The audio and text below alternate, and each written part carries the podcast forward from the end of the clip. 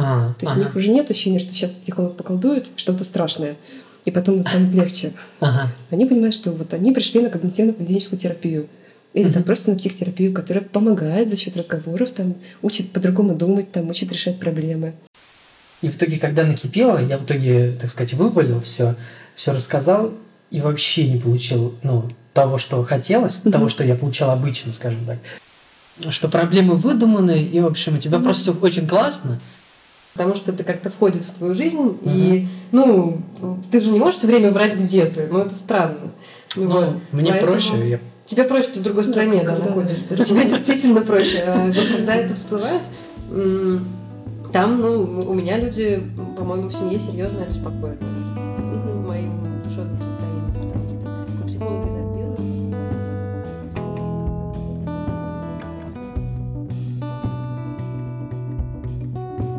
Всем привет! Мы записываем подкаст. Сливкаст. Все хотят спать. И тема подходящая. А, Отлично.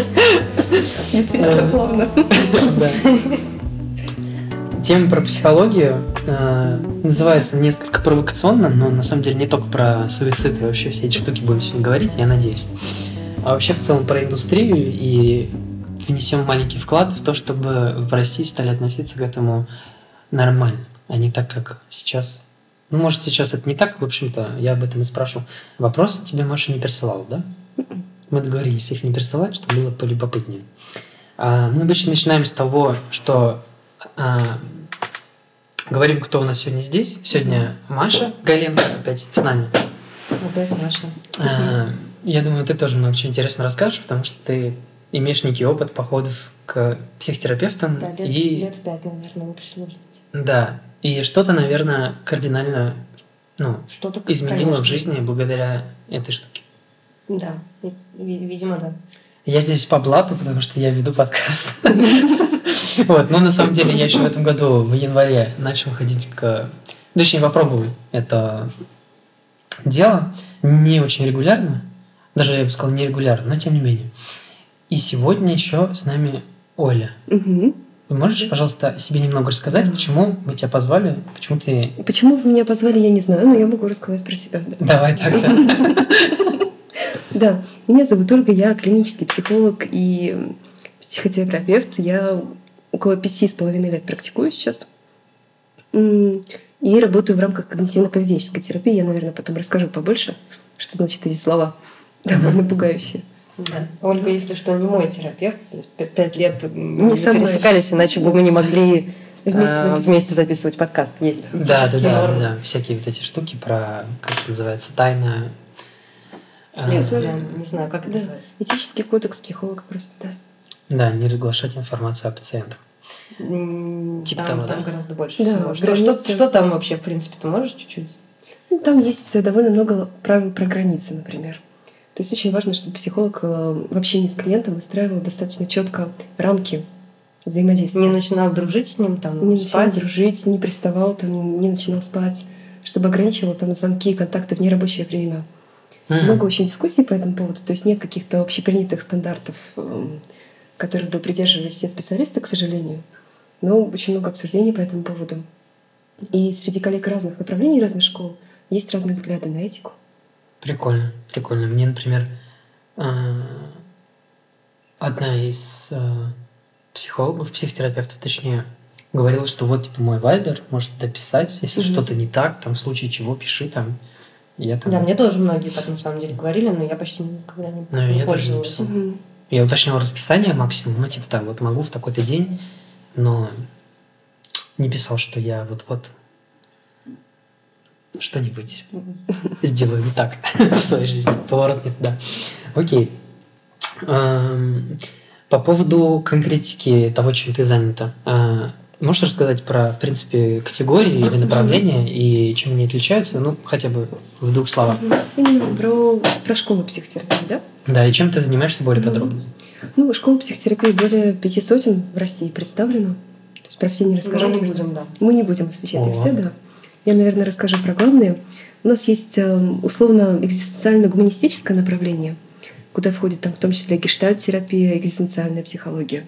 Я и сама не занималась, поэтому, наверное, много говорить об этом не буду. вот, по, по школьной программе. Вот, есть психоанализ, психодинамическое направление.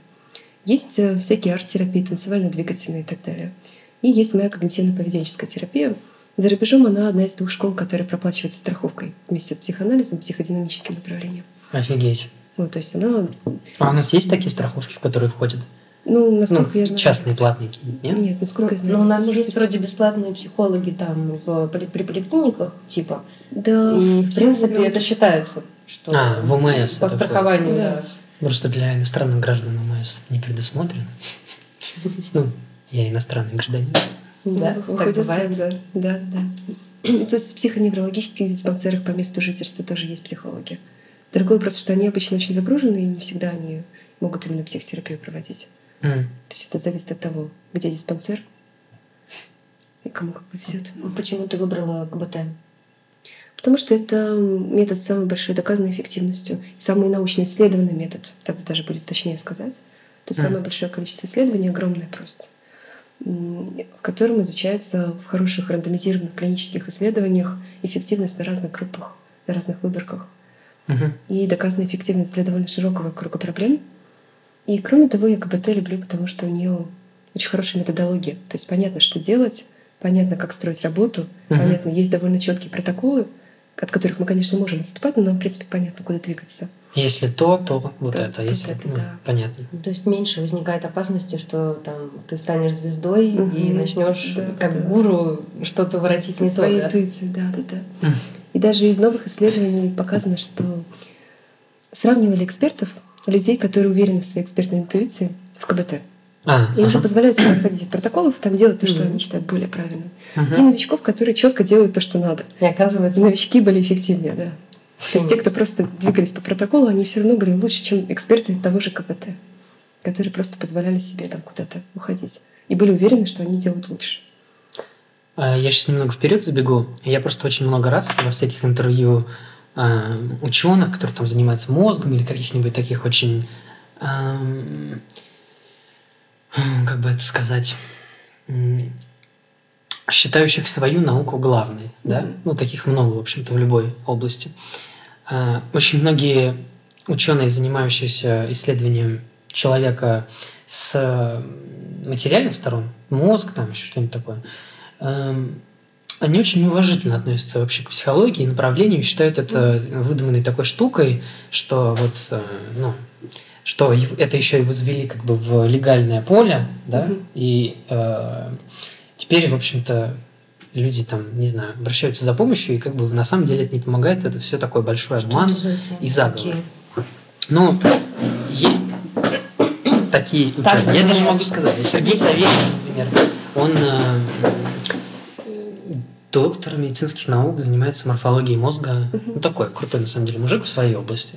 Но вот у него в каждом интервью у него какой-то комплекс, походу. Ему надо к психологу, наверное. Ну, ну, ну, во- во-первых, у нас очень сильно, я впереди Оли влезла, обесценена э, история с психотерапией э, какой-то лютым беспределом, по-моему, в 90-х и 2000-х. То есть э, многие э, специалисты, которые называли себя психологами, дискредитировали в итоге все направление. И этот шлейф, он остался до сих пор. То есть понятно, что некие ученые Это про могут быть серьезны. Кашпировских и вот этого всего? А или- Кашпировский, я не знаю, называл ли себя психологом вообще. Но то, что есть какие-то лютейшие, лютейшие тренинги, на которых людям делают э, скорее плохо, нежели хорошо, и действуют очень опасно, они есть до сих пор, а раньше это вот в основном было то, что называлось психотерапией. И- Типа Lifespring? Или вы не знаете, что это? Мгм. Неважно. Я был в такой штуке. Ну, Ну, это ну, ну вот. Может быть вредно. То есть, в принципе, те же саентологи, они очень э, хорошие психологи в целом. Ну, ну это там типа какое-то ответвление, ну, и- ну и вот. То есть понятно, что куча людей обиженных просто. И, и тут же надо глубоко копать, чтобы разбираться. Нужно иметь знакомство, чтобы найти нормального специалиста. Э, вот. И, все Да. такое. Я одно время вела аск, в котором люди могли писать какие-то вопросы про психотерапию. Аскофем? Да, Ask.fm. Мгм. Огромное количество людей спрашивало, как понять, что психотерапия хорошая, как понять, что психолог компетентный. И действительно, это совершенно неочевидная вещь. На поверхности, да. Я Да. тоже гуглил этот вопрос. Это непонятно. И у людей просто недостаточно инструментов, чтобы отделить хорошего психолога от плохого. И поэтому они часто напарываются на что-то. А можно мы дадим ссылочку на твой аск под подкастом? Я сейчас его не веду, но, наверное, Ну там же много чего написано. Там есть, да, что-то есть. Ну, ссылочку мы вообще дадим точно. Да, На тебя. Да, и второй момент, важный об этом, в чем я категорически не согласна с ученым, в том, что сейчас очень много исследований влияния психотерапии на мозг. Вполне Мгм. себе материального, физиологического, ФМРТ, функциональная магниторезонансная А Что томография. там можно померить, интересно? Там можно померить в том числе активность лимбической системы, в Мгм. которой входит миндалин, который отвечает за эмоциональный ответ. Вот этот вот немедленный отклик, бей или беги вот эти реакции, реакция страха, когда тебе там беспричинно, ты понимаешь, вот умом. Да. Ничего страшного не происходит? Да, Но а тебе лимбическая дико система, да, лимбическая система кричит, что нужно бежать, что вот Мгм. ситуация очень опасная. И на эти штуки тоже можно влиять. И уже доказано на выборке людей с пограничным расстройством личности, что курс психотерапии сколько-то месяцев, не помню, реально улучшает ситуацию. То есть система, мы начинаем лучше реагировать на стресс. Мы меньше заводимся и быстрее успокаиваемся. Мгм. То есть вот эта гиперреактивность системы реакции на стресс, она устаканивается. Нужно научить себя реагировать лучше. Ну, Лучше, да. То есть быть более- счастливее и эффективнее, в общем-то. Э, Я этот вопрос тоже не записывал, но он у меня сейчас всплыл в голове. Тебе 25. Мгм. А как много у тебя людей, которые старше тебя? И, ну, я имею в виду пациентов. Да. И м, относятся ли они скептически к тому, что ты младше, или, может быть, они думают, что там компетенции недостаточно или еще Мгм. что-то? Я думаю, что больше половины, наверное. И я работала с людьми существенно старше меня, там 50-60 лет. Эм, И всего несколько раз этот вопрос, в принципе, всплывал. То есть Мгм. было несколько людей, которые меня заранее спрашивали, тебе не будет ли это проблемой. Я не знаю, сколько людей ко мне не пошло. По этим ну, просто- понятно. Вот. Но из тех, кто пошли, обычно это не является проблемой, потому что, в принципе, опыт, личный опыт психотерапевта — это не то, чем он работает. Он работает другими инструментами. Как, там личный опыт программиста тоже не важно в том, как он пишет программы. А какими инструментами работает? Он работает ну, вот, при помощи, конкретно в КБТ, он работает при помощи методов КБТ. Личный опыт может быть важен, потому что он просто позволяет нам лучше понимать. Быстрее понимать, что применить. когда- Что например. применить, да. Ну, то есть, опыт, Каково человеку? типа? а, что применить, это про опыт работы с клиентами. Мгм. То есть, наверное, да, про каково человеку скорее. То есть за счет личного опыта у меня лучше прокачана эмпатия. Если бы я там жила в какой-то рафинированной среде и людей не видела в детстве и не сталкивалась бы с этими же проблемами, я бы хуже понимала, что происходит. Но я бы все равно могла это воссоздать, если у меня развита эмпатия. То есть вот только в этом смысле. А в смысле дать совет, исходя из своего личного опыта, да бросать этого козла надо, это все плохие, это плохие психологи. И к таким ходить не нужно. Окей. А Что почему ты стала психологом вообще? Кстати, Это классно, это Ну, очень интересно. Это просто очень интересно. Никогда тебя не спрашивала, кстати. Мне с детства было интересно. А в какой момент, да, ты поняла, что Ну, ты я бы сейчас хотела? помню класс про девятый, наверное. Мгм. Мне была интересна биология, были интересны языки, была интересна математика и философия. Я решила, что на стыке тут у нас кое-что Вау. есть. О, да, Что? Достаточно, да. Блин, я дважды уже забыл, что хотел спросить. Ты сейчас... Слепкаст. Слепкаст. А что ты сейчас только что спрашивал? Как... Почему Ольга стала психологом? Почему Оля стала психологом? И я, когда ты спросила, я, короче, понял, что я хочу спросить, я вспомнил, но сейчас теперь не могу. Ну ладно. Здесь будет А, нет, я вспомнил. Про, э, про категории людей. Э, Можно ли как-то э, разделить очень условно, понятно, но все же людей, которые приходят на психотерапию, ну, по возрастным критериям или по, не знаю, по каким-то другим критериям. Можно сказать, что ходят там пять типов людей. Это Неудачники. очень- Ходят неудачники. Один только тип ходит, которые не могут справиться сами, с да. своими проблемами. которые не могут взять волю в кулак, сжать да, зубы. Кстати, идти. Да, добиться. Да. Одна категория, да. Как на самом деле. Ну, мне, наверное, проще всего было бы по проблемам разделить. То есть, наверное, Окей. у меня нет какого-то такого прям очевидного. Давай по проблемам. Этот вопрос даже на самом деле был, ну, записан. В смысле, с чем я работаю или с чем можно обращаться? А, с, чем, с чем к тебе приходит? С чем чаще приходит, да? Ну, наверное, если обобщать, то какие-то штуки, связанные с самооценкой, Мгм. и тревога, депрессия чаще всего. Часто все равно проблемы с едой. Там переедание, На фоне чего-то. На Чаще фоне всего. чего-то или как самостоятельная проблема. М. Бывают навязчивости, там обсессивно-компульсивное расстройство, перепроверки. Всякие эти штуки. А. Перфекционизм очень частая проблема, кстати говоря. И Что люди могут прям Посмотрела прийти с перфекционизмом? Конечно. Ну, вернее, с его Наоборот же, они радуются ему и должны как бы... Они в тревоге, они очень много работают. Они че- постоянно недовольны собой. Да, кого-то меня это напоминает, да, да, знаешь. да, да. То есть сам перфекционизм людей редко беспокоит, потому что они уверены, что их стандарты адекватные. Конечно. смысле, Ну, конечно, я же и должен там всегда быть лучшим и добиваться Да. самых хороших результатов, никогда не ошибаться. Это нормально для меня. Вот, но последствия перфекционизма делают людям грустно. Ну, потому что они не могут достичь идеала. Они всегда собой недовольны, они в постоянной гонке, они в постоянном напряжении. Они очень много Постоянно всего худеют, да? Постоянно худеют некоторые, да. Всем об этом рассказывают. Чтобы его похвалили. Да. Молодец. да, да. да. Спасибо. Очень приятно. Завтра с новыми силами начну ходить дальше. А, Окей. Еще у меня был вопрос, мне надо записывать. Реально слепкаст. Я забываю, что я только что хотел спросить. Только что рассказала про... Вот, я вспомнил. Есть классный TED-ток. а, Прям, наверное, мой любимый. Вот среди всех. А, Он минут 30 идет. а, Рассказывает там такой интересный мужчина. Ему... э, Зовут его Соломон... Не помню фамилию. Ну, в общем, скину, ссылку тоже там в описании добавлю. А, И он там как раз-таки говорит про то, как он впервые столкнулся с депрессией, как он из нее, собственно, выбирался, и как он решил заниматься этим вопросом, и как он занимается этим с 90-х годов. Ну, в общем, Мгм, Исследуют. исследует, да, исследует.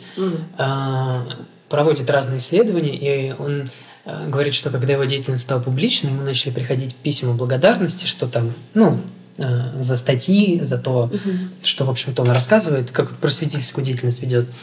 И одна женщина, он говорит, ему написала письмо, а, в котором сказала, что она нашла, наконец, способ, как бороться с тревогой и вообще с такими вот расстройствами, и попросила его поделиться этим со всем миром, чтобы он всем об этом рассказал. Она... Она садилась, брала ткань и несколько часов подряд вязала. Господи, это ж сколько времени надо уделить. И он ей а, сказал, что обязательно всем об этом расскажет, и дал ссылку на Википедию про ОКР. Ну, в общем, да, она, похоже, закрыла одно другим. Окей, А меня... вопрос-то в чем? А, это не вопрос. а, я думал, что я забыл вопрос, но я забыл историю. Историю. Я рассказал историю про Talk. Хороший какой. У меня на самом деле много вопросов про сегодня, про молодых людей. Часто ли вообще, во-первых, насколько часто приходят люди а, молодые, ну, условно, там, до 40 лет, допустим, а, или совсем там молодые до 20 а, лет. И становится ли их больше, ну, вот так, с годами? Мгм. Или не становится, или это не меняется пропорция? Про тех, кто младше 18, наверное, не могу много сказать, потому что я с подростками не работаю. А, это отдельные кто-то- люди, обычные Да, подростки это отдельные люди, да, и дети, вот кто до подросткового возраста, это еще отдельная категория. Ага. То есть есть специальные детские психологи, которые умеют в это. Вот, я в это не умею, поэтому у меня подростков довольно мало, кто вот доходит случайно. Ага. Вот. А тех, кто младше 40, наверное, большинство у меня. М, мгм. То есть старше 40, да. А больше мужчин или женщин? Немножко сексизм. Немножко Сексизм. сексизма. Мне кажется, что на самом деле мне кажется, что сейчас поровну. И меня это очень сильно радует. То есть, А. наверное, какой-то перевес в сторону женщин есть, но он не такой, чтобы в глаза бросался. Мгм. А, а, ты пять лет занимаешься уже, ну, практикуешь. Да, да. За эти пять лет какие-то тенденции есть, ну, ярко выраженные, которые прям тебя заинтересовали? Может быть, кого-то стало, кто-то стал ходить больше, там, условно, Ну, что-то мужчина. Да, что-то поменялось за пять лет вообще в России? Но мне сложно говорить про Россию в целом, поскольку у меня сарафанное радио, как бы клиентов становилось больше вокруг моего круга общения. Мгм. То есть у меня расширение там неравномерное вот Да, среди понятно. моей, моей группы. Вот, мне кажется, что уровень образованности насчет психотерапии существенно вырос. То есть люди приходят с меньшим количеством страхов и с четким пониманием, что они, в принципе, хотят получить. А, То есть у ага. них уже нет ощущения, что сейчас психолог поколдует что-то страшное. И потом станет легче. Ага. Они понимают, что вот они пришли на когнитивно-поведенческую терапию. Или там просто на психотерапию, которая помогает за счет разговоров, там, учит по-другому думать, там, учит решать проблемы. То есть у людей больше спокойствия, открытости и представления о том, что будет. То есть Они не такие напряженные приходят на первый раз. Даже если они до этого не ходили на терапию. Да, то есть у меня уже вот прям сейчас подряд много было клиентов, которые приходили спокойные и уверенные. И я понимала, что если я сейчас начну делать фигню, они поймут это и больше не придут. Ну, по крайней мере, я, я не проверяла. Да, это круто. А среди тех, кто приходит, есть ли такие, которых приводят? Мне очень Мгм. интересен этот вопрос. Бывает, что детей записывают, бывает, что супругов записывают, но редко. Ну, во-первых, я неохотно беру, потому что без собственной мотивации человека бесполезно. Это как пришли, у меня холодильник сломался, почините, пожалуйста. Мгм. Без желания холодильника мы такие вещи делать не будем. То есть я первым делом спрашиваю у человека, как он считает, почему его супруг там, или родители хотят, чтобы он ходил таки. Вот, если у него нет идей по этому поводу совсем, и он не готов контактировать, то как бы Ну да, толку не будет. толку не будет. да. Я вспомнила свой любимый анекдот про психологов. Сколько психологов надо, чтобы да. лампочку. Достаточно одного психолога, но лампочка должна быть готова меняться. Мой любимый тоже, да. Да, это прекрасно.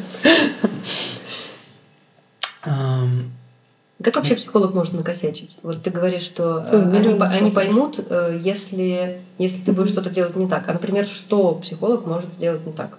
Ну, первое, самое очевидное, это Как понять, нарушение что психолог э, не ок? У нас, наверное, есть... а, Сейчас попробую. Есть группа ошибок про этику. То есть если психолог э, там много общается в нерабочее время, там делает кучу каких-то еще вещей, я сейчас не буду конкретизировать, потому что это все спорно. Нигде нет единого регламента. Ну, там делает исключения, рассказывает про других клиентов, нарушает конфиденциальность. Ну, вот это. Есть группа ошибок эм, про контакт, когда психолог с точки зрения методик вроде как делает все нормально, но косячит в плане личного взаимодействия. Не Например, будет- дает понять, что ему типа не нравится клиент его или что-то такое, да? Что Ну, клиент не ок. Например, здесь тоже могут быть дискуссии, потому что какие-то терапевты считают нормальным сказать, что мне сейчас с вами скучно. Ну, я слышала от коллег э, гештальтистов, по крайней мере, такие ходы. Ну, то есть они периодически так делают, они это потом Ну, это рациональное решение, типа. Да, они потом это обсуждают, то есть они не бросают человека с этим, ну, я надеюсь. Они это обсуждают, типа, что вы, что вы такого делаете, что это вызывает во мне такие чувства. По-моему, вы мудак. Ну, блин, ну жесть какая. Дядя Петя. Да, ну, как бы не, буду здесь оценивать. Ну. Ну, я стараюсь так не делать. Вот. И есть, конечно, группа ошибок про методологию. То есть, ну, в каждой школе психотерапии есть свои требования к процессу. Я могу говорить только про КБТ. В КБТ ошибка будет, если мы с клиентом не сформулировали цель. Если мы оба Зачем он пришел, Да. чего хочет получить? Да. Это не делается быстро. Иногда она много раз уточняется по ходу работы, но Мгм. она должна быть.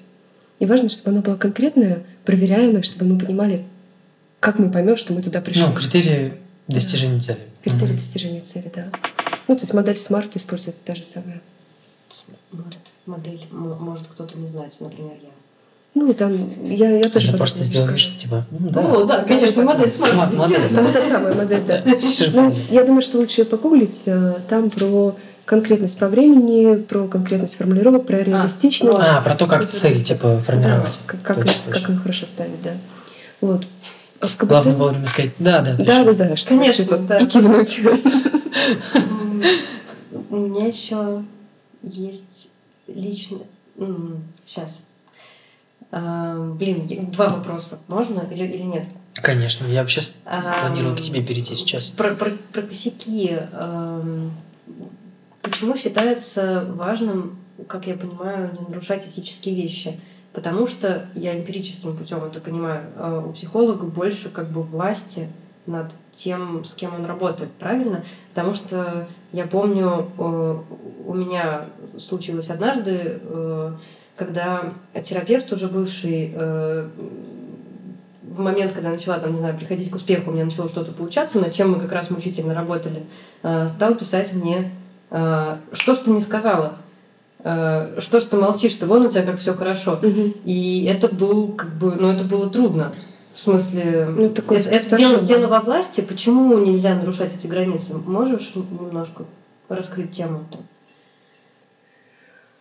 И, и, наверное, и в эмоциональном контакте, да, во власти в том числе, и в эффективности тоже.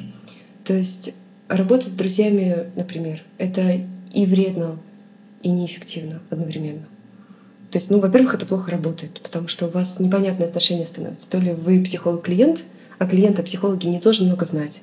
Он там, ну, какие-то вещи не должен, да, в принципе, да. видеть. Но с другой стороны, ты же говоришь, что главная методика. Если, если делать, если все дело в методике, почему это плохо работает? Нет, личные отношения, на самом деле, по исследованиям очень мощный фактор. Мешают, да? ну, мешают или помогают, если все хорошо. То есть на самом деле среди факторов психотерапии есть вот этот универсальный, который един для всех школ. Мгм. То есть если ты классный и у тебя с клиентом хороший контакт, это само по себе полезно.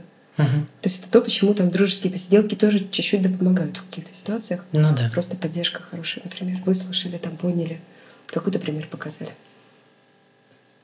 Мгм. Маша. Я Скажи, забыла второй пожалуйста. вопрос. если- А, А, Что сказать? это заразно. А, расскажи, пожалуйста, про себя. Ты пять лет назад впервые шла к психологу? Да, по-моему, как-то так примерно. А, Как раз ровно пять лет назад. Ага.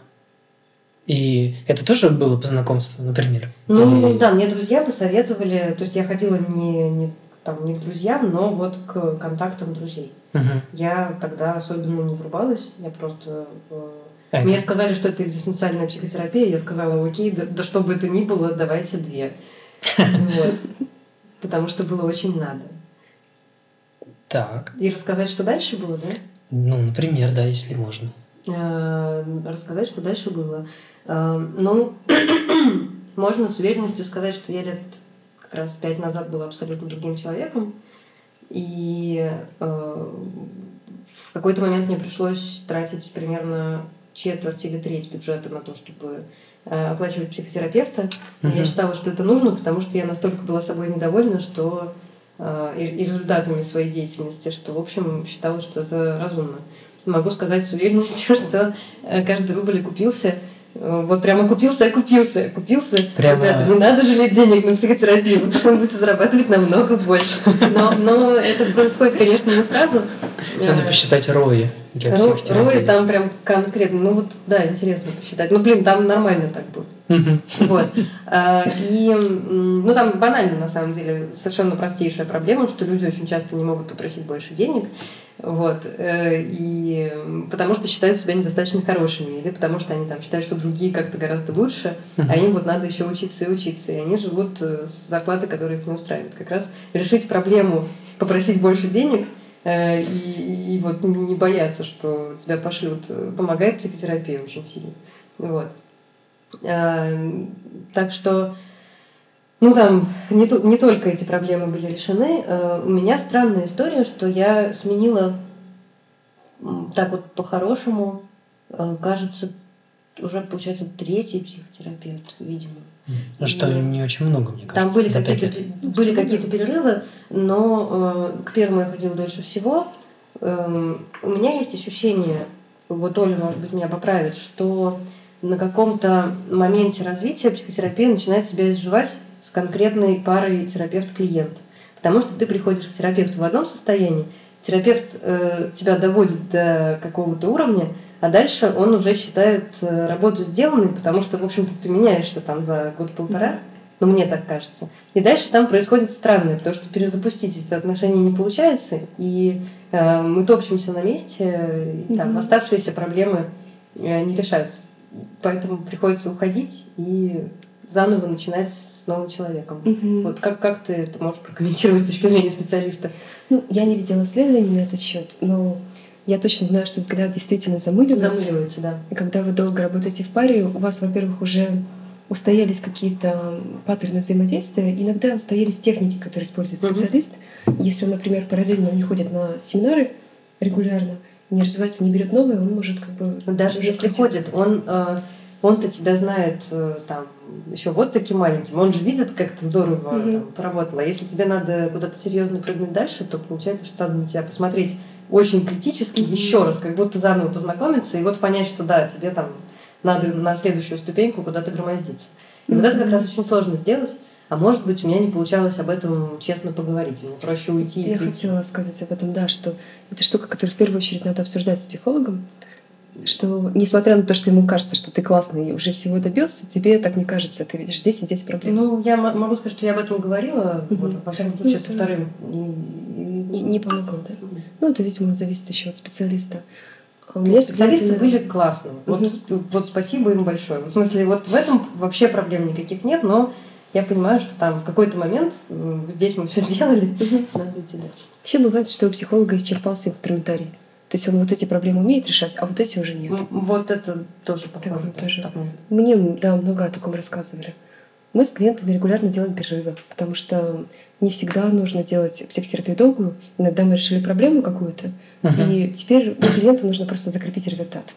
Он это Мгм. может делать без меня, приходя там раз в месяц или раз в три месяца, рассказывая, как у него что как. А по чьей инициативе перерываете? Нет, конечно, по инициативе клиента, но обычно это чуть витает в воздухе. Что все уже нормально. Да, вот сейчас нормально, и ну, ему нужно просто продолжать делать и практиковаться. Мгм. никогда не бывает все нормально, черт. У меня все время столько всего происходит за неделю, что не успеваете. Да, всё какой нормально. дальше перерыв. Бывает, что у людей просто ну, проблем не обязательно становится меньше, но растет ощущение, что они умеют с этим теперь справляться. Справляться, да. И теперь им нужно просто отработать. Тогда мы делаем паузу, и они иногда приходят уже с другими проблемами потом. А, вот, кстати, мне все время было интересно про КБТ. Я, э, когда ходила на экзистенциальную психотерапию, общалась там в той тусовочке, там бытовало мнение, что человек — это очень инертная система, поэтому каких-то конкретных изменений в поведении э, можно достичь, э, ну, типа, не раньше, чем через год. То есть вот ты год ходишь, значит, на терапию к одному и тому же терапевту, и где-то там уже на, не знаю, месяц на 14-15, вот как раз ты-то и изменился. А КБТ, насколько я, я сейчас тоже хожу на когнитивно-поведенческую терапию, и там прям все по сравнению с экзистенциальной. Ну, в смысле, я не понимаю, это в чем прикол? Как бы оно так не закрепляется, это более поверхностная штука. А, Как, как это вообще работает? Ну, наверное, все зависит от уровней, на которых мы производим изменения. Средняя длительность КБТ от 14 до 20 встреч. Ну, мне кажется, что это все-таки оптимистичные цифры. Мгм. Это сколько получается? Это месяца 4, да? Ну, как бы да, 4-5 месяцев. Но это как бы официальные цифры, конечно, на практике, ну, у меня обычно больше. Но это тоже какие-то обозримые рамки, то есть больше 40, по-моему, у меня мало с кем бывало. Мгм. Это какие-то реально достаточно комплексные. Это даже меньше года. Ага. Получается, да, или там периодичность просто делаем больше. Это достаточно глубокие изменения, просто речь о том, что, ну, да, речь, наверное, о глубине проблем, которые мы решаем, Мгм. потому что если у нас э, какие-то очень комплексные штуки, типа самооценки, которые во многом связаны с, там, с детским опытом и так далее, эти вещи не могут меняться быстро, даже если мы делаем все идеально с двух сторон. Если клиент делает все идеально, постоянно отрабатывает, думает и так далее, психотерапевт отрабатывает. То есть нужно еще время. Нужно обязательно время, потому что ну, это как если вы всю жизнь ездите на велосипеде, там 20-50 лет, каким-то одним образом. Вот, и тут вам сказать, что на велосипеде, во-первых, лучше ездить по-другому. Мгм. И вы начали пытаться. Мгм. И это не произойдет быстро. Даже если вы уже поняли, что нужно изменить, это требует постоянного контроля. Это фактически переучивание. Мгм. Так же, как с любым навыком, просто про навык думать определенным образом. Мгм. Ну, то есть получается, что примерно э, то, то на то и выходит, просто для разных задач подходит разная психотерапия, правильно? Ну, здесь, наверное, более тонко. Мне, конечно, как это апологету кажется, что моя психотерапия почти для всего подходит. Вот. Но то, что длительность зависит от глубины, это факт. Что типа какие-то очень сильно глубинные штуки э, Они обычно не происходят сразу. обычно не происходят сразу, и для этого может понадобиться ходить там типа два года. Ну, да. Или, по крайней мере, самостоятельно работать. Два года имея Ну, инструмент. да, что, что там привести конкретный пример, у меня были там жесткие насильственные отношения, которые получилось расцепить, Мгм. которые у меня не получалось самой. И вот, типа, в результате терапии, слава богу, как бы все замечательно закончилось. Наверное, я не знаю, КБТ я тогда не знала, но Мгм. для каких-то вот таких супер, супер сложных вещей, которые вросли в мозг, подошло как раз ходить долго, наверное. Да, и на КБТ или на что-то другое. За что, в общем, огромное спасибо Да. терапевтам, что мы так классно поработали. Да. И, и так долго, да. Ну да. Как самому понять, что не помешало бы пойти на терапию? Ну, то есть какие-то маркеры того, что что-то не так в моей жизни. Обычно человек замечает, когда что-то не так. Ну, не скажи. Это первый вопрос. И сюда же второй. Э, если ты замечаешь те самые маркеры у кого-то еще, а, во-первых, надо ли ему об этом сообщить и сказать, что вот говорят, что это помогает, и дать ему визиточку или ссылку, реферальную, естественно. А, или лучше не вмешиваться и типа, чувак пускай сам решает свои Сам проблемы. дозреет. Да. Ну, хорошо. А, про первое. То есть как понять, что проблему стоит решать? Да. Ну, для меня главный критерий это то, что она мешает.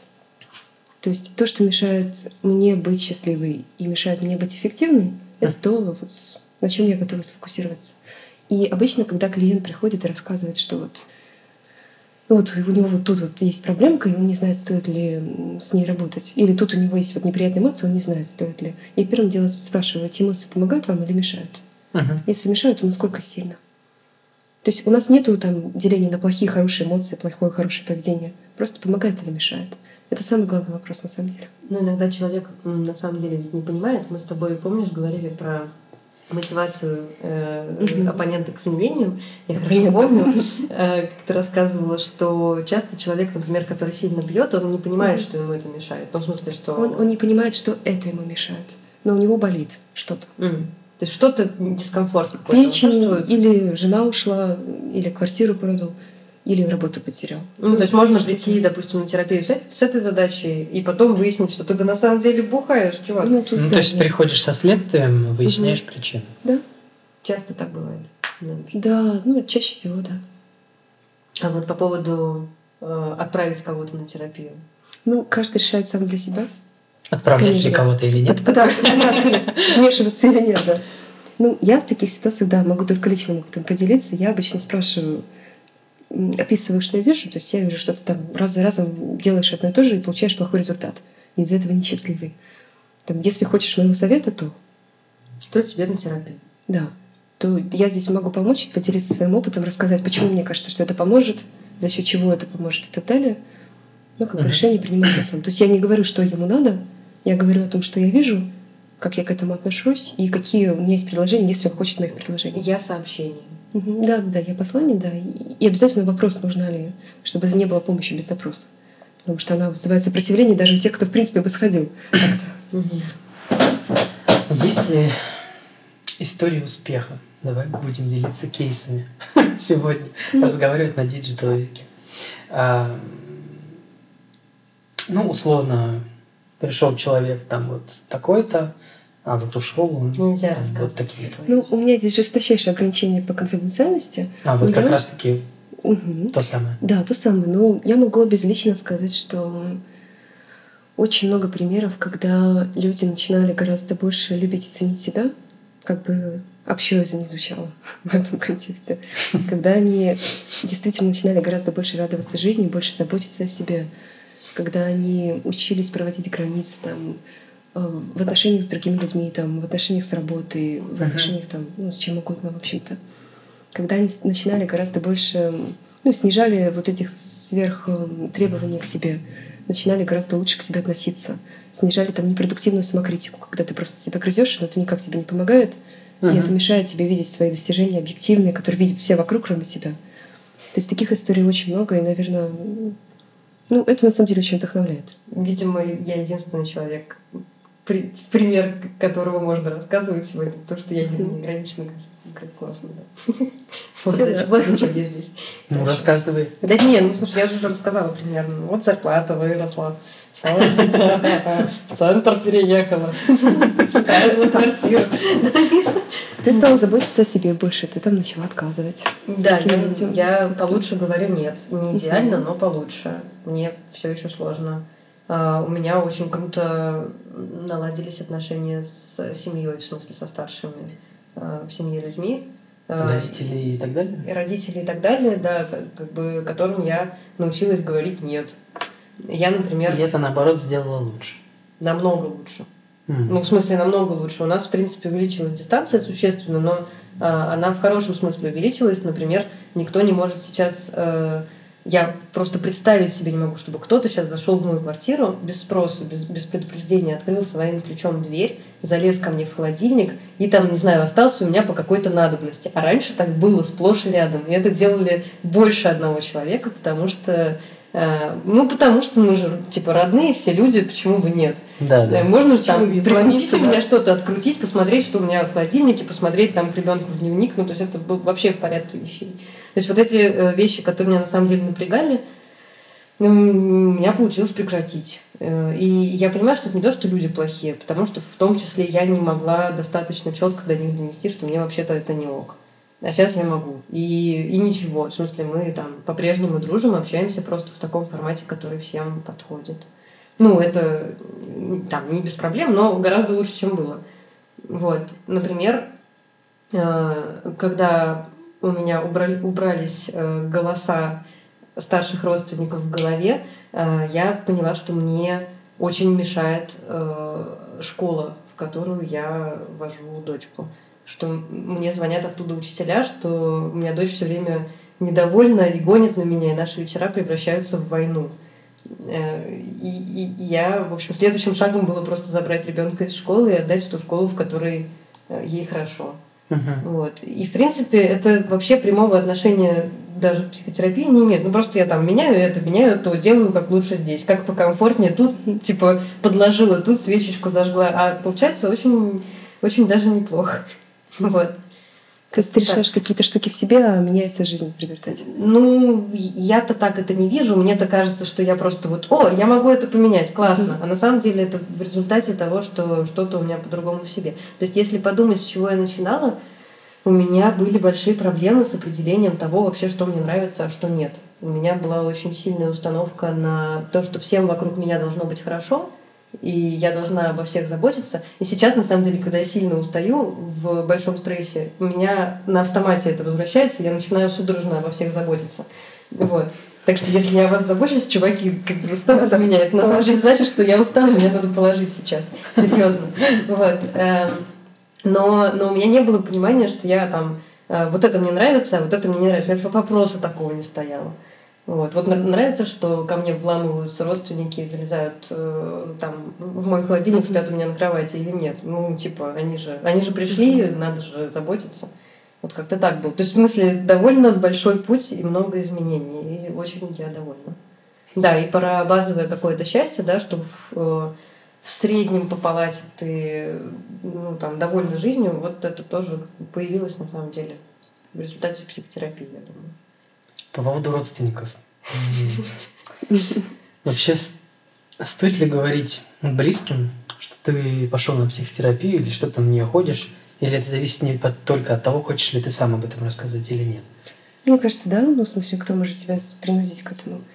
А, Наверное, очень классно, когда ты понимаешь, что если ты расскажешь, ты получишь поддержку. Да, вот если наоборот. Если наоборот, то это зависит от того, насколько, ну, какие у тебя ценности в этой ситуации, что тебе приоритетнее быть открытым и честным, или там поучиться защищать свои интересы перед ними, то есть вступить там в конфликт и доказать в первую очередь себе, что ты правильно все делаешь, или никому ничего не доказывать, а просто сказать, Мгм. вот, или там промолчать и сохранить. Я просто спрашиваю, потому что я именно в такой ситуации оказался. Мгм. Я очень долго не говорил. Мгм. А, Но потом, когда, так скажем, накипело, я решил родителям сказать, потому что у нас с ними очень классные отношения, всегда были во всем. То есть я там все рассказывал, мне рассказывали, то есть очень дружеские такие. И я как-то а, не очень хотел рассказывать, потому что не знал, какой реакции ожидать. А, И в итоге, когда накипело, я в итоге, так сказать, вывалил все, все рассказал и вообще не получил, ну, того, что хотелось, Мгм. того, что я получал обычно, скажем так. На меня, наоборот, наехали, что я там, типа, как бы это сказать... Слабак, ты тряпка. Типа того, да. Ну, даже нет, даже э, что проблемы выдуманы, и, в общем, у тебя Мгм. просто все очень классно, и вот, ну, у тебя много времени Жиру думать. бесишься, да. Да, да, ты бесишься Мгм. жиру и так далее. И я так это прочитал, думаю, в общем, написал, ладно, эту тему с вами обсуждать больше не будем. Да, спасибо за поддержку, да. Ну, да, сарказма было много там, конечно. На меня до сих пор гонят родственники, ну я тебе говорю. Ну, я просто закрыл тему и больше не обсуждаю. Ты вопрос. понимаешь, а просто если, э, если это происходит, там, не знаю, ты раз в неделю или два раза в неделю, только тоже бывает, ходишь на терапию, или там, не знаю, условно, вдруг есть ребенок, его тоже можно водить на психотерапию. В общем, это становится известным, просто потому что это как-то входит в твою жизнь, и, ну, ты же не можешь все время врать, где ты, ну, это странно. Ну, Вот. мне Поэтому- проще, я Тебе проще, ты в другой Да, стране да, находишься. Тебе действительно проще. А когда это всплывает, там, ну, у меня люди, по-моему, в семье серьезно обеспокоены Мгм. моим душевным состоянием, потому что ну, психологи зомбируют же, они же э, говорят мне что-то, от чего я становлюсь очень неудобной. И все это замечают. Да. Начинаешь говорить нет, опять же. Да, начинаю говорить, нет, была хорошая такая девочка, а стала что? Плохие, плохие психологи, очень плохие. Плохие. Я немного к началу вернусь. Мы чуть-чуть начали обсуждать тему про то, почему в России такое отношение плохое. Мгм. Вообще в русскоязычном пространстве. Психотерапия. Психотерапии, да, и э, я тут даже вопрос написал, мне понравилась просто формулировка. Я придумал. Молодец. Молодец. Спасибо, спасибо. Прям жить стало лучше. Лучше. А, вот. В общественном сознании психологам ходят только шизики, психбольные и, американские, и американцы в своих американских фильмах. Ну, видимо, там эта культура более-менее распространена, и Мгм. поэтому это достаточно широко Да, да. ложится на кино, там, Мгм. книги и прочее. И вот из моего детства или там подросткового возраста я реально всегда слышал а, или читал про психотерапию только вот, что она где-то там существует, где-то там в каких-то развитых странах. В которых жир бесится. да, в которых все бесятся с Куда бы жиром. пойти сегодня в кино, в театр? Психологу. да. Да, да, типа того. То есть в жизни все слишком хорошо, и ты такой, нечем заняться, нечем заняться, подумай о том, что у меня в жизни не так. Вот. И начинаешь думать, и такой Погружаешься в это. погружаешься в это. Сразу все становится не так. Да, кстати, я сейчас перескочу с вопроса на вопрос. А вообще уровень а, уровень развития общества, он напрямую связан с э, уровнем, с количеством людей, которые ходят к психотерапевту? Опять же, ну, исследований не видела, но думаю, что да, потому что если это, у меня это потому есть что на еду, Нет, скорее потому, что если у меня нет денег на еду, я вынуждена думать о том, как бы прокормить семью. Мгм. Я не пойду к психологу, Ну да. потому что приоритетно купить одежду ребенку. Да. Я думаю, Ну что да. вот это, наверное, главная мотивация. Ну да, это должно прям очень сильно вынести, чтобы отрывать деньги от еды и нести на психотерапию. В смысле, что так тоже может быть, но это прям не рядовой, видимо, случай. Ну да. И бывает еще, что человек уже выбрался из этого сам вот на протяжении своей жизни, но у него еще сохранилось то мышление, вот когда нужно сберегать каждую копейку. Мгм. И тогда тоже сложно. Вообще тру- трудно на себя-то деньги тратить. По сути, Да, же поход конечно. к психотерапевту это даже не это ты даже не в зал ходишь, это ты, блин, вообще непонятно, что качаешь. Мгм. Вот. А деньги на это уходят и время, и на себя, получается. Это как Мгм. бы риски какие-то, не знаю, имиджевые. Ну да. Как-то Сложно Ну, в себя вложить. Я так скажу, когда ко мне приходят старые клиенты второй раз уже с новой проблемой, они приходят гораздо увереннее. Потому что они уже знают, что это что работает. это работает. У них есть классный опыт, и они такие, типа, Меня да. тут недавно в Инстаграме я выложила фотку в новой оправе, купила очки дорогущие. Мне, естественно, стали спрашивать, что сколько стоит. И я, чтобы не полить ценник, сказала, что уклончиво отвечу, что на психотерапию, позволяющую покупать очки, те, которые нравятся, потрачено намного больше. Но на самом деле так, потому что я, эм, прости И ссылка. господи, лет восемь, да, реферальная, будет под, под выпуском, лет восемь назад я покупала предыдущую оправу, и, и я помню, что я исходила из того, что дешевле. То есть мне нравилось в, соседнем, эм, в соседней витрине на 2000 дороже, Мгм. но я не могла позволить себе потратить э, лишние 2000, потому что вот же есть, короче, за, за 2000. Безумие! Я не понимаю, кто был этот человек. Это просто ужас какой-то. То есть сейчас я Мгм. просто... Все, я должна покупать то, что мне нравится, и если я на это не заработала, ну, я думаю, как заработать. Ну, в смысле, это какие-то более, по-моему, здоровые истории, Да. чем, чем во, во всем себя ущемлять, а потом ходить э, в, в том, что некрасиво. Я, я отступила от темы, извините. Ну, это, кстати, мне кажется, очень важный момент, потому что одна из вещей, которую учит хорошая психотерапия, на мой взгляд, это гибкость мышления. Когда мы принимаем решение не исходя из своих представлений, заложенных в детстве, о том, как правильно, о том, что Мгм. надо быть лучшим, не ошибаться, во всем Быть хорошей хозяйкой. Быть хорошей хозяйкой, быть хорошей для всех. хозяйка, кстати, осталась. Да, да, да. Всем нравится, не ошибаться. Ну, это я уже сказала, ну, короче, неважно. А, а исходя из эффективности и того, что хочется. Того, Мгм. что я могу, и того, что я хочу. Вот в данной конкретной ситуации. И это супер важно, и это, наверное, один из таких эм, сверхнавыков, которые можно получать и развивать. Правда, всю жизнь. вообще. Ну да, там, в общем. Эм, Я хотела же еще спросить, э, какие инструменты для настройки постоянно есть у психотерапевтов? Я так понимаю, что терапевт должен ходить на супервизии. Что, что? Да, супервизия, личная терапия. Ну, по возможности, регулярное повышение квалификации, чтобы не застаиваться. А супервизии нужны... э, Это что? Поясните.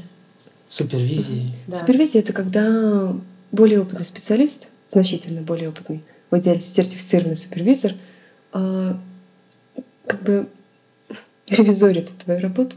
Ага, ага. То есть ты можешь э, с разрешения клиента, разумеется, если это обсуждалось, предоставлять аудиозаписи консультации или даже видеозаписи. Нифига себе. Ну, да? это опять же, если это проговаривалось заранее. Или ты можешь рассказать. Или ты можешь рассказать, изменив всю там информацию, которая позволила бы идентифицировать клиента, разумеется. То есть это все обязательно делается.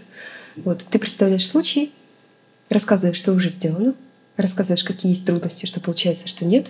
Супервизор дает тебе обратную связь. Мгм. Типа, правильно ли ты работаешь? Ну да, в целом да. То есть что можно сделать лучше?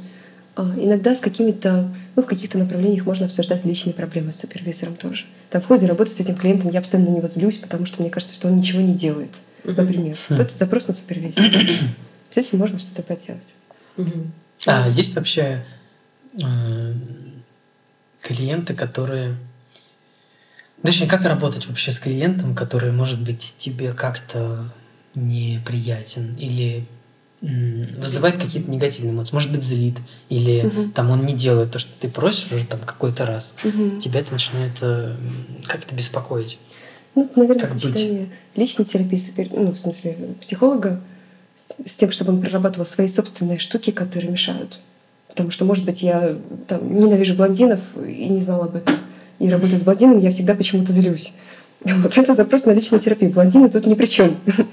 У меня есть выбор или с ними не работать, или поработать с собой. То есть, если это какая-то иррациональная злость, то можно... Ну, как бы да. Стоит А если он реально конечно. плохой человек? Вот это уже, наверное, проблема принятия. То есть, ну, здесь, наверное, две вещи. Или мне не нравится человек в целом, и это означает, что я что-то... Ну, в моем опыте это обычно значит, что я его плохо понимаю. То есть людей, которых я хорошо понимаю, я принимаю. Я могу по-разному к этому относиться. Я могу считать, что здесь он ну, не такой, как, какой я хотела бы видеть там, идеального человека. Но это не мешает нам работать. И второй момент, то, о чем Даня сказал, когда человек систематически что-то не делает, о чем договорились, это уже вопрос на обсуждение с ним. Мгм. Я вижу, что вы раз из раза вот не делаете. Давайте обсудим, почему это происходит. Мгм. Что вообще, как вам кажется, за счет чего психотерапия должна помочь, если вы там ну, как-то не то чтобы сильно участвовали в ней? У тебя есть какой-то фейс-контроль э, с теми, кто хочет с тобой работать? У меня, наверное, единственный фейс-контроль по мотивации. То есть, если я вижу, что человек не мотивирован и не готов брать ответственность, свою половину ответственности за изменения, я с ним обычно это обсуждаю. Если мне не удается изменить ситуацию, как-то его раскрутить, понять, ради чего ему это вместе с ним, то я могу сказать, что ну, я не могу там взмахнуть палочкой и сделать, чтобы ему было хорошо. Мгм. А вы смотрели э, сериал «Большая маленькая ложь»? Да. Я начинала только, не посмотрела. А, Риз Уизерспун и вот эта вся история такая про бытовые, про отношения там в каком-то классном городе, где все с жиру бесятся. А, Там есть очень крутой момент, где там еще играет эм, очень красивая такая актриса, я забыл, как ее зовут, блондинка такая. Я не помню тоже. Ну, неважно. Короче, Играет. она там со своим мужем, а, они ходят на решили пойти на семейную М, терапию, и терапевт поняла, что он бьет ее. А там просто они внешне супер успешные, просто как Ну да, идеальная семья. Барби, Я помню, все да, вот да, это, да, да, и терапевт, елки-палки. Мгм. Да, там, э, ну, условно, они сексом занимаются только э, после того, как они жутко поскандалят, он ее Мгм. шваркнет об Приложит стенку. пару раз, Да, да. и, Да-да-да. в общем-то, все, процесс запускается, так сказать. Ага. И вот она, терапевт, понимает, что происходит что-то не то, и когда героиня приходит одна, без мужа, он куда-то уезжает, в командировку или куда-то еще, она ей дает, скажем так, э, какие-то советы или, ну, такие прям, я бы даже сказал, э, руководство к действию, что там надо куда-то пойти пожаловаться или надо что-то менять и так далее, и так далее. Как-то пытается ей объяснить, что это не ок. Э, Вот в данном случае она нарушала этические нормы, делая так, или Мгм. нет? То есть вообще, эм, что делать вот в подобной ситуации, если, к тебе приходит условно человек, который говорит, что он так Явно в беде. Ну да, Мгм. да. Или наоборот, который создает беды для других, там, бьет жену или там Мгм. что-то такое. Очень Ну, то есть это- вопрос. это- Сложно, сейчас подумаю. Про беды для других. Ну, во-первых, у нас есть круг ситуаций, в которых мы, и мы это заранее проговариваем с клиентом, мы имеем право и обязаны нарушить конфиденциальность. М. Если человек говорит о том, что есть угроза жизни и здоровью его, или там кого-то из близких, что он что-то задумал противозаконное или так далее, Мгм. здесь мы обязаны сообщить. М. В смысле, вот в момент, когда он начинает это рассказывать, ему... Мы- тут-то ну, психолог ему и вываливает. Хорошо потому бы на первой встрече это что говорить. Мне никогда никто не говорил. Например, я, видимо, безопасный произвожу. Ну, видимо, да, да, да, да. Ну, то есть, да, про риски мы обязаны сразу же докладывать, то есть закон нарушать не должны. Мгм. Ну, то есть, если вы это не проговаривали, и человек говорит о том, что он что-то совершил, Ну, все равно Конституцию м, как бы никто не отменит. То есть психолог как бы становится соучастником, если он не рассказал. если он том, не что- сообщает. Да. Мгм. Мгм. Вот, то есть это вопрос нашей заботы о собственной безопасности. И по поводу этики, наверное, все зависит от нашей критичности. Потому что ситуация с этикой мы можем сколь угодно жестить и запретить вообще всех психологов, потому что они субъективные, это надо запретить. Вот, они как бы что-то думают свое. И здесь, наверное, я про этику не буду говорить. Ну, я бы не считала, что это неэтично в такой ситуации. Наверное, кто-то бы считал. Ну, как описано в сериале, ты имеешь в виду? Да, да, да.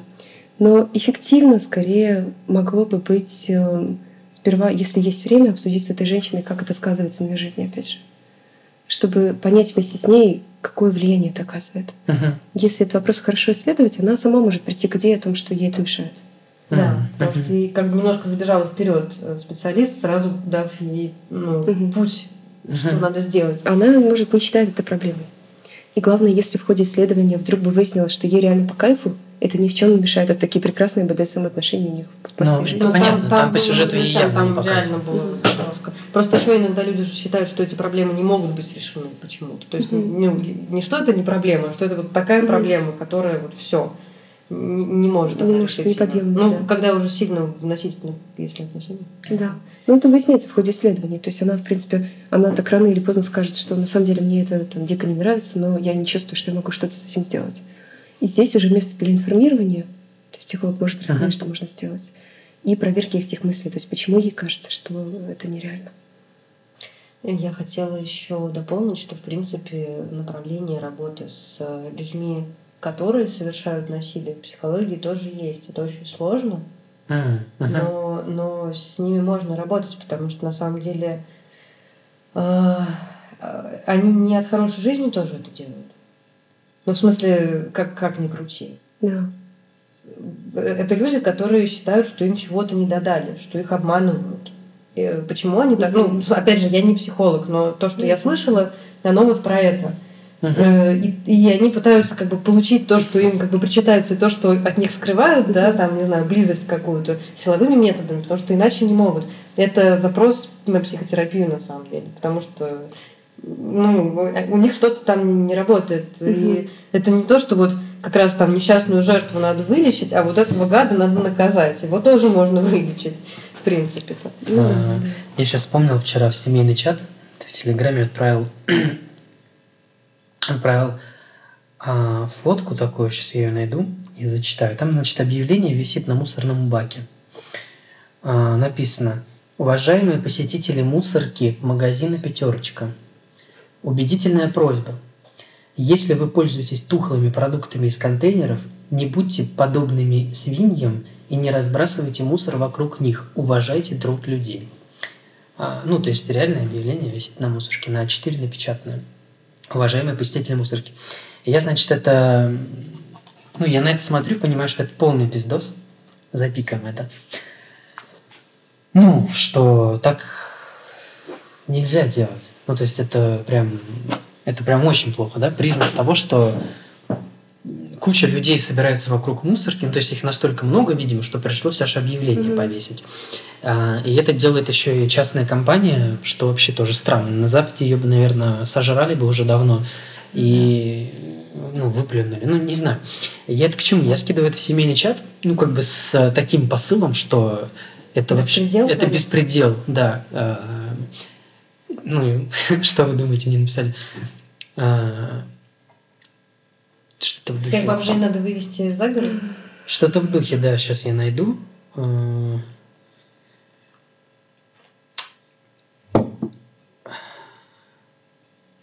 не хотят работать, пусть жрут из мусорки.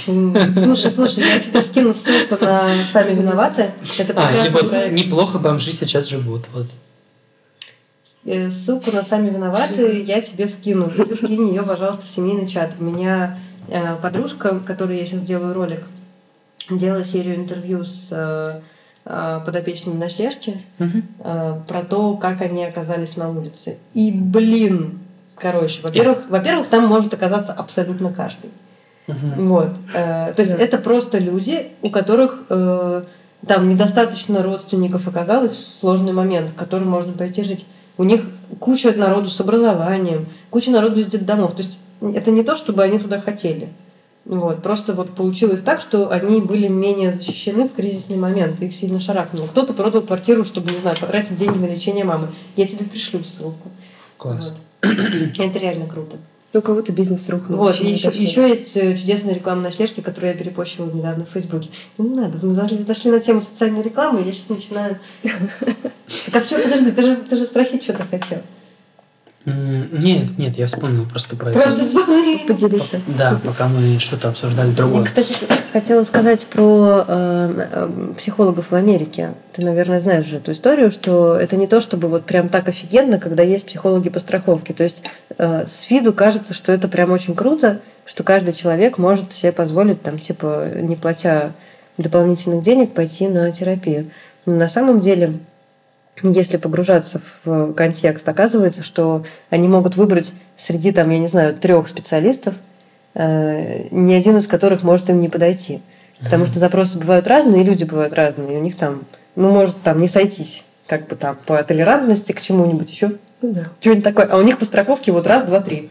И все. У нас в этом смысле как раз очень круто, потому что ты можешь найти кого угодно, mm-hmm. а им нужно преодолеть еще и этот барьер. То есть mm-hmm. понять, что это не им психотерапия не подходит, mm-hmm. а им вот конкретно эти три человека человек, не подходят, да. им нужно заплатить дополнительных денег, mm-hmm. и вот тогда типа все заработает. Ну, в смысле, найти, mm-hmm. опять же. Да, да. То есть это не, не все так э, хорошо в этих ваших Европах. Загнивающих. Загнивающих.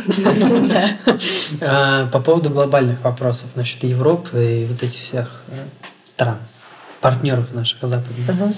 А, у тебя есть понимание примерно, если сравнивать индустрию в России и вот за рубежом, то есть по ее величине, по, по, по развитости, по уровню? Ну, а... Кажется, за рубежом гораздо более развитым. Но при этом насчет доступности вне страховой психологической помощи я не уверена. Uh-huh. То есть у меня достаточно много клиентов иммигрантов, которые живут там в Германии, в Америке. Русских, да, иммигрантов? Русских иммигрантов, да.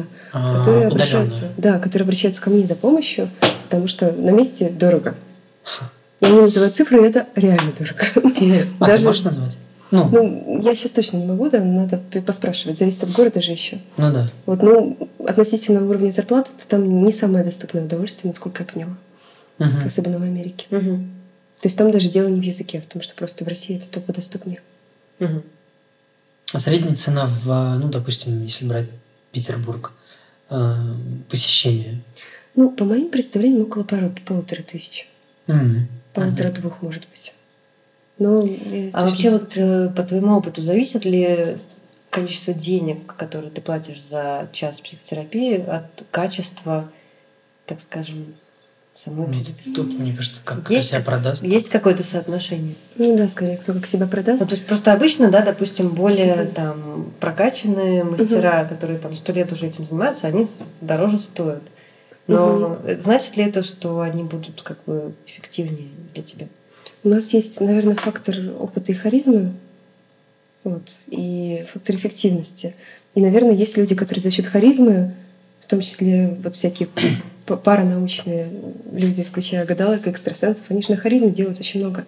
Ну да. Так. И эти вещи могут затмевать э, Много человека плохого. да, много плохого, особенно когда человек не знает, на что смотреть, опять же, когда он не знает про критерии эффективности, он может рекомендовать всем друзьям, типа, это классно, мне сказали встать и пойти, я встала, пошел, и это так помогло. Ну, то есть я здесь, наверное, не берусь судить, какие есть корреляции. Я знаю много прекрасных специалистов, которые берут тысячу там, или полторы тысячи за час. О, да. Я знаю ужасных специалистов, которые берут э, 8 тысяч или 10 тысяч за час. Вот, ну, то есть... э, Офигеть. Мгм. И пользуются спросом при этом. А в России, в России в целом рост наблюдается, ну, то есть индустрии в целом, то есть становится ли больше центров, больше хороших специалистов или там людей, Хороших специалистов хочется верить, да, потому что уровень образованности, в принципе, повышается в этой сфере. со стороны специалистов. ты Да, со стороны специалистов, да. А у нас есть выпускающие учебные заведения, которые ну, способны научить нормально? Научить точно есть. А, Те, которые официально аккредитованы в Американской и Европейской ассоциации, ну, не, в- не во всякой школе есть, скажем так. А, а, понятно. есть вот- Не во всякой школе психологии. Да, есть э, вот право, не у всякой школы в России есть право, не у всякого института есть право. Ага. вот выдавать какие-то международные сертификаты.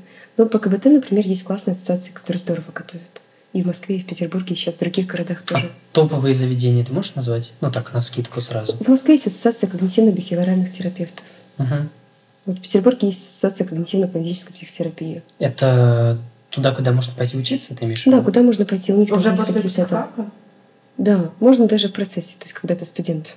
То есть э, обычного образования вот э, высшего его не хватит, чтобы хорошо и быть хорошим специалистом. То есть надо еще в ассоциацию куда-то идти и что-то дополнительное получать. Ну, честно говоря, да. То есть у нас даже ведущие вузы... по- Я про это и спрашиваю. Да, да, да. Вот они нет. То есть они не, не очень учат практики. в том числе- Раскопали в итоге, Да. раскопали. в силу ограниченности возможностей, то есть, например, эм, там и МГУ, и СПБГУ достаточно сложно обеспечить студентам достаточный объем практики. Просто физически это сложно, потому что нет достаточно баз с Мгм. клиентами, Мгм. нет достаточно супервизоров, которые могли бы это все. То есть эм, университеты двигаются к этому, но пока мы еще далеки от того, что хотелось бы видеть.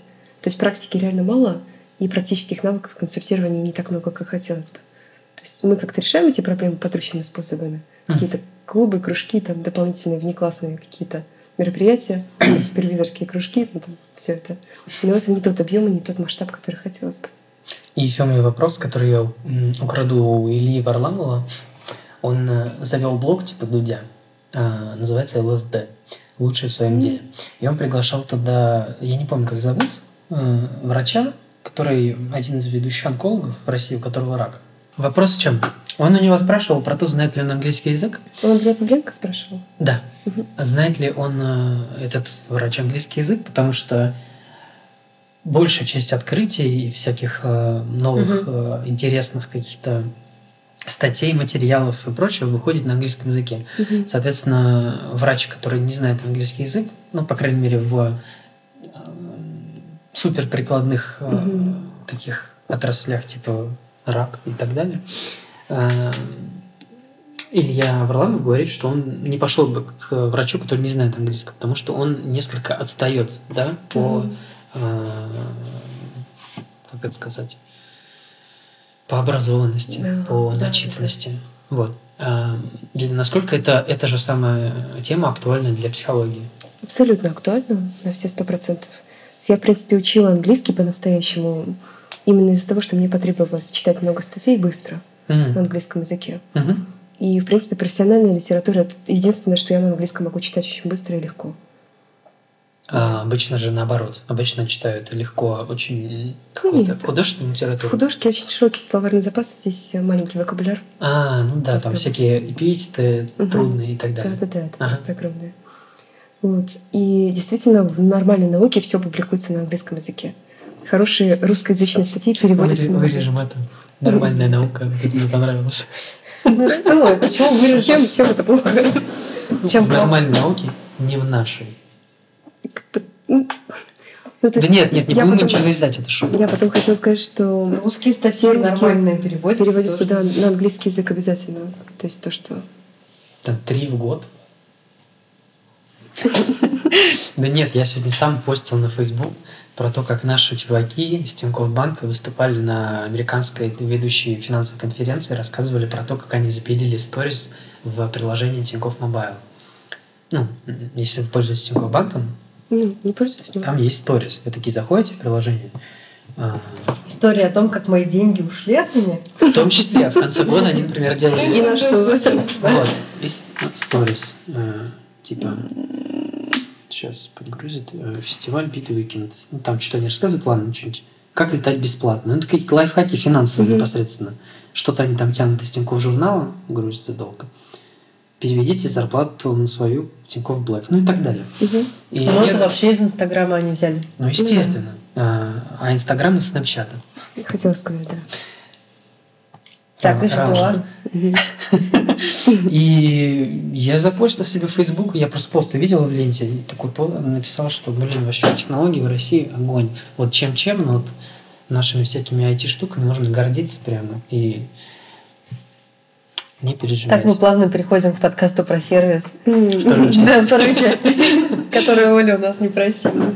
У нас был просто бомбический выпуск про сервис, когда мы просто два часа такие «А, Да, там была бред». фраза, с которой я хочу начать этот подкаст.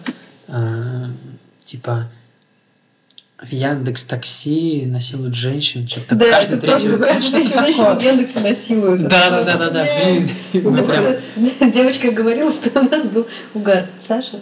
Саша, да, Саша. Маргина. да. Круто. Вот. Да, да, дело даже не в этом. Там просто мы там, типа, у меня изменилось то, как я отношусь к там, миру в результате подкаста. Просто, бля, очень много.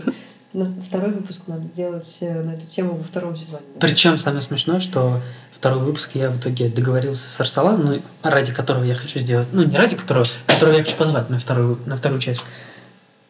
Он меня динамил два раза, говорил, что не получается, потом мы договорились на воскресенье, и я ему написал вот прям цитату. Давай договоримся как пацаны. Я ему написал. Забьемся на воскресенье. Он такой, давай. В субботу вечером он мне пишет, или в воскресенье, типа там, а, в воскресенье утром или в обед пишет, что там, как? И я такой, я такой, бля, чувак, я забыл. И пересылаю ему свои сообщения про то, давайте договоримся, как забьемся на воскресенье. В общем, сам забыл. Мне нужен календарь. Проебал? Да? Вот так. Все? Ну, вообще, по идее, надо бы как-то закончить, но мы можем просто, знаете, как в песнях некоторых делают, которые не знают, как Да, заканчивать. то есть, Звук чтобы просто- стихало, да? Да, звук просто становится, и там дальше пустить аутро. А есть еще какие-то вопросы у тебя интересные?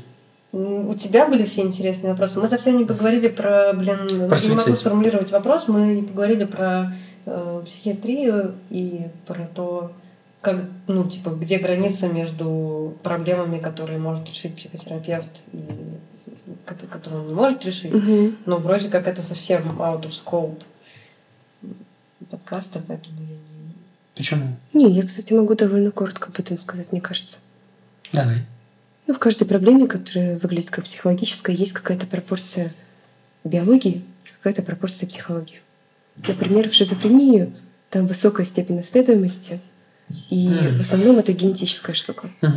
И она связана с тем, как нейромедиаторы функционируют, но ты там много психотерапии не сделаешь. Но все равно психотерапия, как сопровождение фармакотерапии лекарств, Мгм. бывает полезна даже при тяжелых психических расстройствах. Она реально помогает сделать жизнь получше. И принять болезнь, и научиться более эффективно с ней справляться, и наладить другие стороны жизни. Там, в сторону от болезни у меня все таки остаются там какие-то отношения, какая-то работа и так далее. Или какие-то занятия хотя бы. Мгм. Вот. А какие-то проблемы в основном психологические. То есть там тоже можно действовать при помощи таблеток, но они чаще убирают симптомы, но не решают проблему. То есть я лично считаю, что психотерапия практически при всех проблемах немножко да полезна, а чаще довольно немножко. Угу. По поводу таблеток, кстати, а, я немножко гуглил их, всякие разные, и ну, вообще про депрессию, про все это читал. Насколько я понимаю, а, причиной и вообще первой причиной депрессии не очень изучено. Ну, то есть вот те таблетки, которые есть, антидепрессанты, mm-hmm. они все воздействуют на нейромедиаторы, так или иначе, по большей части. И ты фармакологически начинаешь больше получать удовольствие от того, что видишь вокруг. Mm-hmm. Вот. Соответственно, именно поэтому это не решает корневые проблемы и нужна как, как дополнение психотерапии. Ну, получается, что это такой костыль, который вот мы пока что используем в нашем обществе, mm-hmm. пока мы еще не выяснили какие-то очень-очень глубинные причины возникновения депрессии и подобных расстройств. Или, или я ошибаюсь? Ну, в депрессии тоже есть какая-то пропорция вот этого внутреннего биологического компонента, и у каждого человека она разная. То есть есть люди, у которых с детства депрессия, несмотря на то, что среда идеальна. Uh-huh. То есть все хорошо, но они физиологически не расположены радоваться, расположены грустить. И... То есть у них э, чего-то вырабатывается не так много, например? Да, да, да, какая-то обменная особенность детства. Угу. Или какие-то сопутствующие заболевания, типа щитовидка может давать похожие симптомы. Да. Вот. И таким людям фармакотерапия показана как там, первый метод. Психотерапия уже дополнение. Угу. Но в плане психологических механизмов депрессии там как раз все очень хорошо изучено. То есть понятно, почему она возникает достаточно хорошо. Угу. Понятно, чем она поддерживается. А, перфекционизм, там, прокрастинация, откладывание на потом каких-то вещей, там, стремление забиться дома, ни с кем не общаться, там, избегание... Ну, короче, когда человек начинает отказываться от того, что ему интересно, было интересно раньше, потому что ему кажется, что это его не порадует, или потому что он думает, что у него не получится. То есть вот эти моменты, когда он все меньше и меньше вовлекается в какую-то деятельность активную, и из-за этого все меньше и меньше чувства успеха. Соответственно, все меньше и меньше мотивации продолжать что-то делать. То есть там психологические механизмы как раз очень такие яркие и классные. Прямо писала мне этим летом. Ну, это все мы такие. Аж грустно стало. Что ты такой простой, ну, в смысле, понятно устроен? Нет, нет. А, в смысле... Ну, я вспоминаю, как я заказывал себе кучу еды, я просто ел, сидел бургеры, сидел угу. дома. Я ничего не делал, ничего не делал, ничего не делал. Обвинил себя за то, что я ничего не делаю, угу. и опять ничего не делал. В итоге опять э, я приходил время, что надо опять есть. Я заказывал опять себе еду, опять ел. Ругал себя, чувствовал вину. И, в общем, это такой очень сильно замкнутый круг, ничем не занимался. Вот. Сейчас как-то... Самое удивительное, что это было примерно тогда, по моим подсчетам, когда у нас был ретроградный Меркурий. Mm. А что? Видимо, видимо ты уже Ольга то, рассказывала, что нам всем да? резко стало плохо и довольно долго крыло. И... и ты тоже был с нами, хотя Ты тоже был с нами, но еще не знала об этом. Ты был не один в этот момент, да. Нам всем было плохо довольно. На меня крыть начало а, в конце прошлого года, где-то в декабре, когда ну, я уволился. Тебя подольше крыло. Да, я в январе как раз пошел э, на терапию.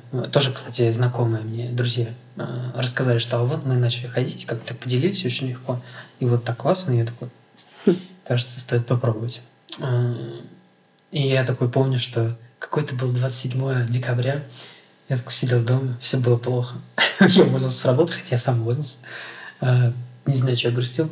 Я, короче, пошел в Ясный, ну, вот тут рядом магазинчик есть когда мы купили винишко, никого нет. Хотя я вообще не пил алкоголь никогда, тем более сам. Wow. Думаю, ну ладно. А, прихожу, значит, такой, думаю, что купить, что купить. Мне говорят, сегодня две покупаете, третья бесплатно. И ты такой, я такой, берите больше, да. Слушайте, ну прям сегодня мой день. Беру, короче, три бутылки, прихожу домой, включаю. Логан, знаете, такой фильм. Я показываю тебе трейлер. Это про, про по супергероике, да, но он очень такой э, депрессивный, серьезный, такой драматичный. Включаю его, значит, начинаю распивать винишко. Короче, мне накрывает быстро очень, потому что я вообще никогда не пил. Э, я выпиваю, наверное, бутылки полторы, досматриваю это кино, курю, курю кальян, часов до четырех ничего не делаю, утра. Ложусь спать, просыпаюсь, наверное, часа в три дня следующего. Меня так голова никогда не болела. И я в итоге... Меня обрадовало только то, что вышла офигенная новогодняя передача на дожде, где был Дудь, Познер и Парфенов, и Синдеева во главе всей этой, всего этого. Я, короче, врубила это все, там полтора часа У идет. этого человека есть подписка на дождь. Нет, уже нет. Э, Но была, да. Э, И я, значит, э, включил эту передачу, полтора часа поставил на стиралку, лег в ванну, короче, просто, и полтора часика лежал, просто слушал передачу, как подкаст. И мне было вообще дико плохо. Я подумал, больше я вино пить не буду в таком количестве и такого плохого. Ну вот, потом шел на психотерапию, вот как-то все стало получше, подкасты вот записываю. Вот, общаюсь с людьми. Ты молодец, что пошел. Это очень сложно. На самом деле в таком состоянии реально иногда очень сложно пойти к психологу, потому что ты и так собой недоволен, а тут как бы еще дополнительно преодолеть, пойти к незнакомому человеку, рассказывать про себя. Ну, то есть многим это очень сложно. А вот мне вообще было несложно. Я гуглил это еще чуть раньше, чем как-то чем серьезно решил куда-то идти. Просто как раз-таки у меня была проблема, я не знал, кому пойти и как вообще понять, норм человек Мгм. или нет, специалист. И я пошел только потому, что близкие друзья сказали, что вот есть классные ребята, вот там-то, там-то, нам нравится. И я такой, время пришло. Не знаю, будет ли это уместно, но есть э, думала. Да. Что скажешь?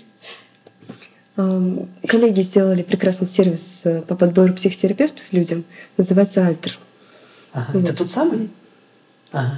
да, в который можно обратиться, и там бесплатно, насколько мне известно, бесплатно, да? Что, По-моему, бесплатно. да, подбирают.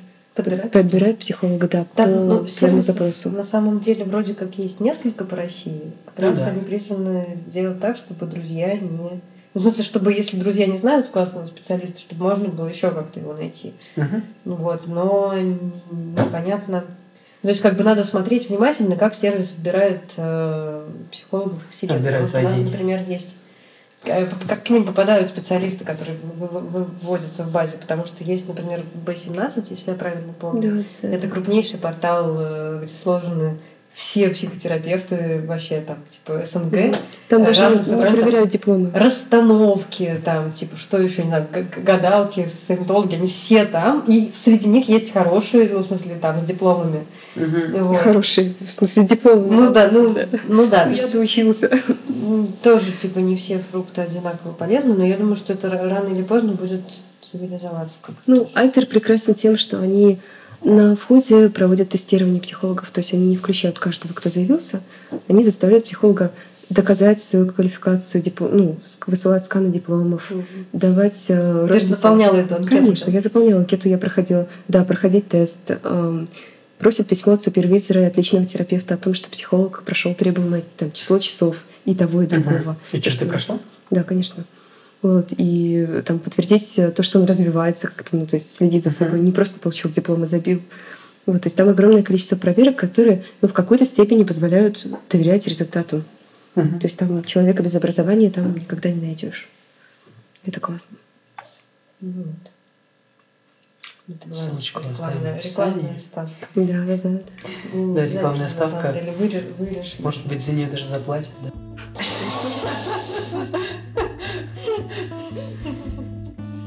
Это аутро подкаста про психотерапию. Спасибо, что дослушал.